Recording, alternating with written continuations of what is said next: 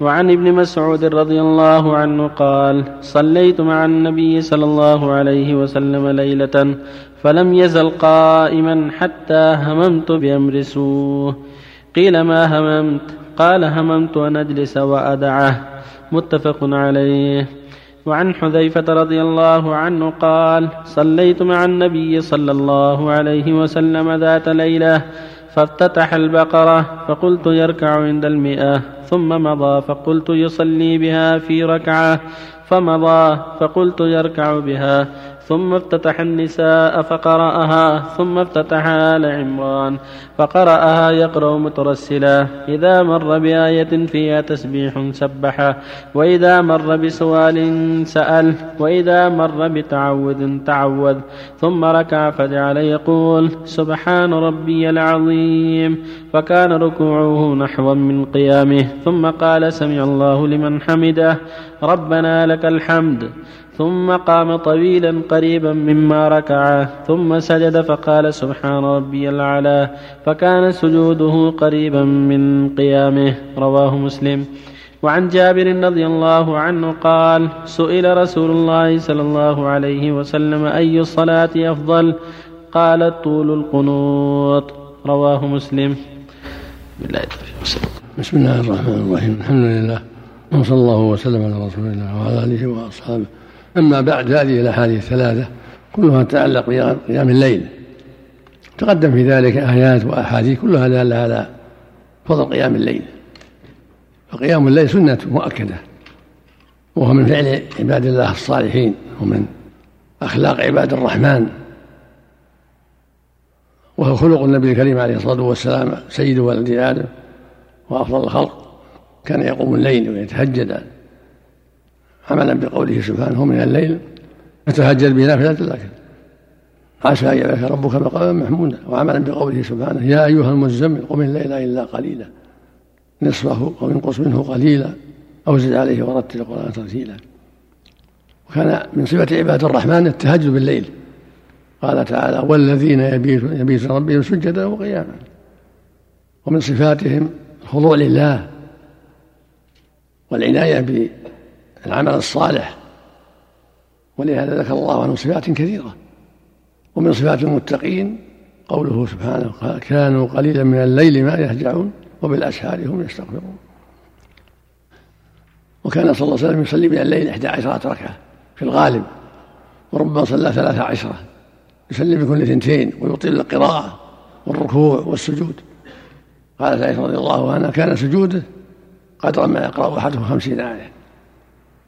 وفي حديث مسعود أنه قام معه ذات ليلة فأطال القيام حتى هم ابن مسعود أن يجلس من طول القيام.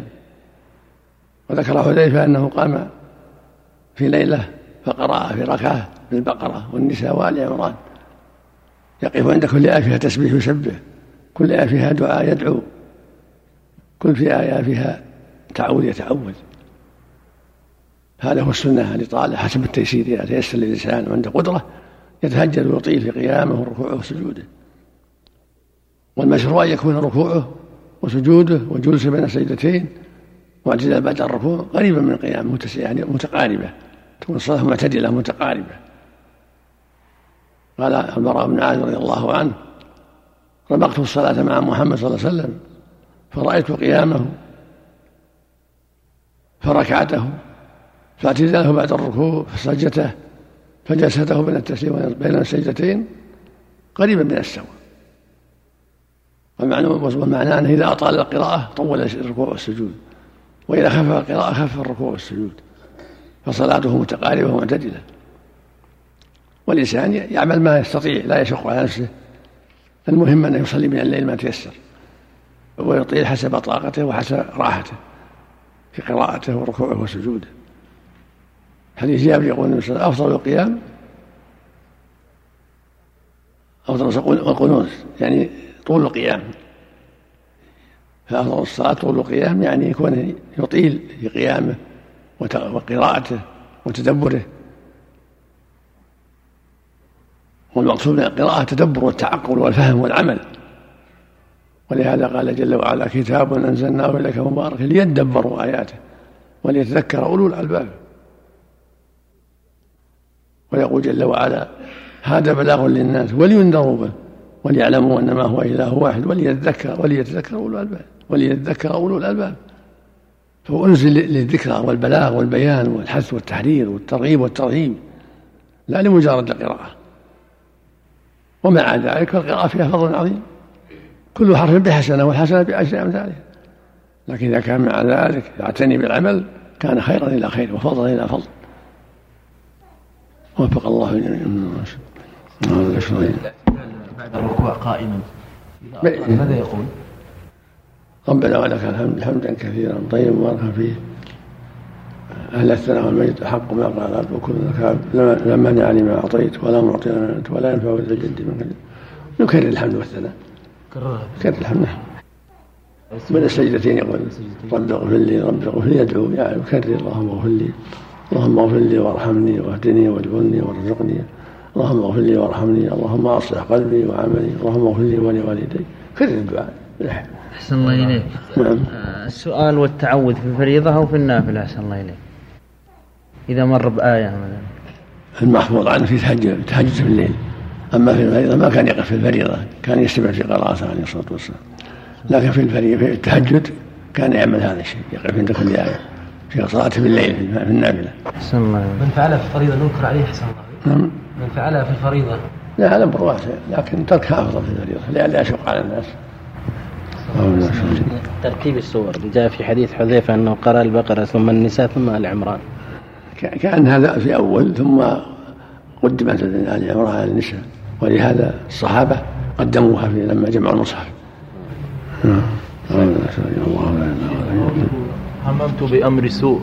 هل يؤخذ منها أن الرجل الإمام إذا طال الصلاة أن الرجل يتأخر عنها ويصلي في مسجد آخر؟ نعم. أقول قول الصحابي هممت بأمر سوء. هل يؤخذ من هذا؟ يعني أمر نسبي هو يجلس والنبي واقف. ولا هو جائز. النافلة يجوز أن تصلي قاعد. لكن قصده أنه أمر مناسب. أن يجلس والنبي قائم وابن مسعود شباب وقوي. صلى الله إليك ضابط التشبه بالكافرين. الله لا الزي الخاص بهم. الزي اللي خاص بهم. وهم ما يفعلها المسلمون. ما يكون التشبه إلا بهذا يا شيخ. هذا هو نعم. أما إذا كان مشترك ما يشبه تشبه. مثل مثل ركوب الطائرة مو تشبه. ركوب السيارة مو مشابه ركوب القطار مو تشبه. لأنه مشترك. الرمي بالمدفع أو بغيرها من الأشياء التي جدت حديثا. ما الشبه أحسن الله إليك إلا ما كان من زيهم الخاص. أو أو أو من أو في كفرهم نعوذ بالله. هذا أشد وشد. شاء الله. بالنسبة للدعاء في السجود هل الإنسان يشارك والديه وذريته؟ نعم. يدعو ما تيسر. هل الإنسان يشارك فيها والديه؟ يقول النبي صلى الله عليه وسلم أقرب ما يكون عبد من ربه وهو سائل فأكثر الدعاء. يدعو لنفسه ولوالديه المسلمين نعم. وللمسلمين. نعم. ولمشايخه ولزملائه نعم. ولمن أحسن إليه. نعم. جزاك الله خيرا. شيخ. الإمام لو طال الإمام في المغرب في آل عمران ودخل رجل وعنده شغل ممكن يخرج من الصلاة؟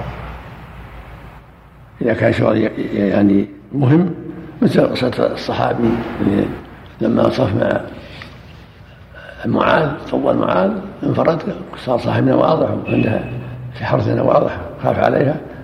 وأدراه النبي صلى الله عليه وسلم. لكن طول له أهمية يعني يشق على الناس. أحسن الله إليك. أحيانا يصير مثلا الإمام طول في ناس يجلسون. هل ينكر عليهم يا شيخ أو إذا كان عاجز إذا كان يشق عليه ما في بأس ما ينكر عليه.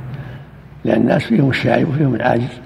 الله لا شيخ الله إليك في بعض اللي قوي ما يجلس ما يجلس يجلس. ما يجلس. في الفريضة ما يجلس. الله لا الله إليك. لكن في مثل قيام رمضان مثل التهجد لا بأس. يقول في بعض البلدان العربية تلبس ملابس تشبه ملابس الكافرين لكنها غير مقصودة لهم يا شيخ. تعارفوا عليها أنها ملابسهم مثل البنطلونات القمصان. ما, دام يلبسها المسلمون ما